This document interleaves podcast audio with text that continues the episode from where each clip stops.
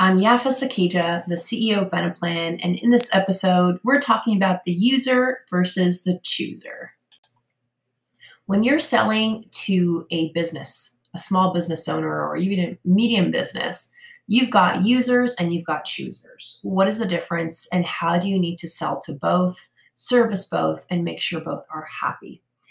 The user is the person or people at the company that are going to be using the product the most. So thinking about your office manager, your benefit plan administrator, HR manager, the CFO or controller. So the people who will be given the tool or the benefit or the product and using it. And then of course finally the employees. So you actually have two levels of users. You have the employees who are using it as plan members on a day-to-day basis submitting claims and then you've got the users who are the power users, um, like the administrative staff.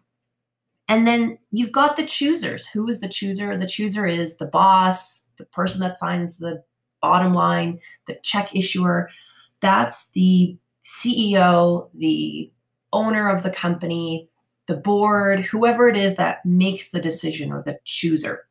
So sometimes these lines are clearly delineated and sometimes they're mixed, they're blurred, and maybe the Venn diagram is overlapping a little bit, or maybe they're overlapping a huge amount. So I want to talk about these dynamics when selling employee benefits because I find it's really important to understand each personality trait, each motivation, and then making sure that when you're selling or servicing, you're hitting all of those points.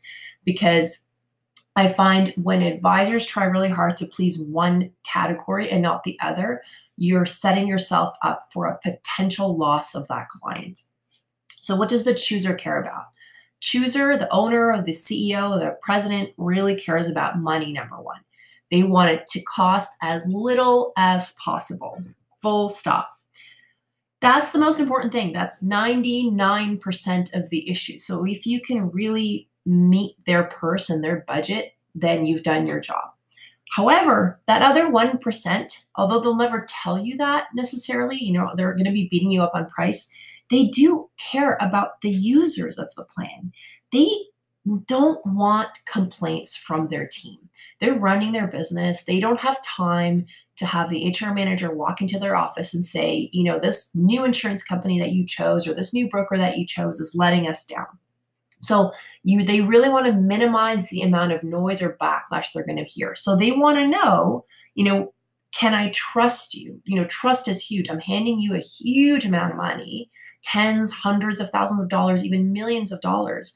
Can I trust you to do the right thing, that you're spending money properly, but you're also minimizing the amount of complaints that I'm getting at my desk? That's it. I mean, really, the chooser wants to hear very little because this is not their passion. Their passion is not buying benefits for their employees. It's honestly a necessary evil. If they can get away with not giving benefits, they will because it's a huge cost. They just want it to be in the background running, just like maybe your heat or your air conditioning. It's there, but no one really notices. That's ideal for the chooser. The power users are very different. The power users, you know, unless they are financially driven, like a CFO or a controller, VP finance, you might have that person, you might not have that person in the plan administrator group. Um, but they really don't care as much about how much benefits cost. I mean, they might see it, they might interact with it, but it's not re- as real or meaningful unless they're in an organization where their incentives are directly aligned to the finances of the company. Their number one piece as you know apart from their own claims which we'll get into in a second is they want to minimize their work. So they're used to the chooser the boss coming around and giving them work to do and they just want to minimize how much work they've got to do. So if they're looking at a benefit plan transition and thinking oh my goodness it's going to cost not money for me but time like how much time am i going to have to spend working late or you know dealing with people answering questions i don't know how to answer the more they see that this is going to take more of their time filling out paperwork, answering questions, explaining to people why things were declined or not covered, they're going to not want to do that. They also care about how they look. So, do they look bad in front of the employees if they helped influence or make a decision that ultimately came back and haunted them in some way? And then finally, they care about their own claims history. So that's the power user group. And then finally, you've got the ultimate users, the planet members and their their family members, their dependents, their spouses, their children. Employees care about one thing: money in their pockets. With a benefit plan, they want the maximum dollars being reimbursed to them. That's what they care about. That's the number one thing. So you can see how the two dynamics from one end of the spectrum with the employees is diametrically opposed to the other end of the spectrum with the chooser. Employees want the maximum dollars and the chooser wants to pay the least. So this is honestly the same dynamic as payroll. It's the same dynamic. Um, employers know they have to do something. They close their eyes and hope that it's not going to hurt too much in terms of their wallet because they've got a wallet too. But employees are also fighting for, you know, well, I work really hard and I'm working extra hours and I know I can get a job elsewhere and I think I'm underpaid and I think I deserve more. So, you know, whenever I hear advisors telling me, well, everybody's complaining about the plan, you know, employees think it's not enough and the employer thinks they're paying too much. You know, honestly, I'm here to say that's normal. There's that's a normal dynamic. Eh, same thing with payroll. Imagine you're talking about payroll and you you pull the employees and you say to employees, "Hey, what do you guys think of your payroll?" You know, you're always going to get people that subconsciously think, "I could get paid more. I think I'm on the low end of the spectrum," because that's the nature of compensation. You know, even people that are making a few hundred thousand dollars a year think, "Well, I'm worth a million dollars a year." And then with the the chooser, if you're really going to ask, "Hey, what do you think of this line item? What do you think of what you're paying for it?" no one's ever going to say, you know, I think I got a really good bargain or a really good deal. No one says they got a bargain on payroll unless they're, you know, they're absolutely paying, you know, minimum wage. But, but you know, that's a completely different situation. So I always hesitate when advisors say, you know, we recommend that you do a poll or a review of your plan by asking people what they think of the plan I'm sorry, I don't think that's going to help. I think that's not necessarily a productive exercise because you're always going to get the same responses back.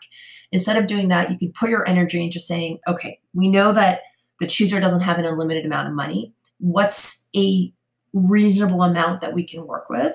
And on the other end of the spectrum, telling employees, listen, we're trying to maximize what we can do for you, but we're not working with unlimited dollars. And I think the more you can educate both sides, the more you will win. Like in Canada, the number one myth that we have is that people think that their health insurance premiums are wasted if they're not claiming to the max. People think, I'm going to repeat that, people think their health insurance premiums are wasted if they don't make claims to the max of their plan. But you and I know it's actually the opposite of that.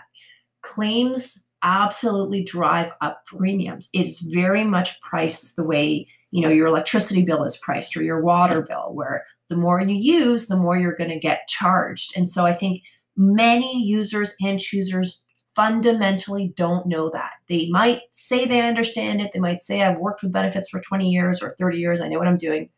But you can never, never, never take that for granted. People honestly need to be reminded of that fact. They need to be shown that when it comes to their renewal, you know, actually showing how $50,000 in dental claims translated into 65 or $70,000 of premiums is important because once you've got that education, it's almost like, you know, it's almost like teaching your kids in the in your house that well, guess what? We pay when the lights are on or when you run the water. You know, you've got to tell people we're all living in this house together. And yes, you want to use the water or yes, you want lights to be on, but let's try to use it in a responsible manner.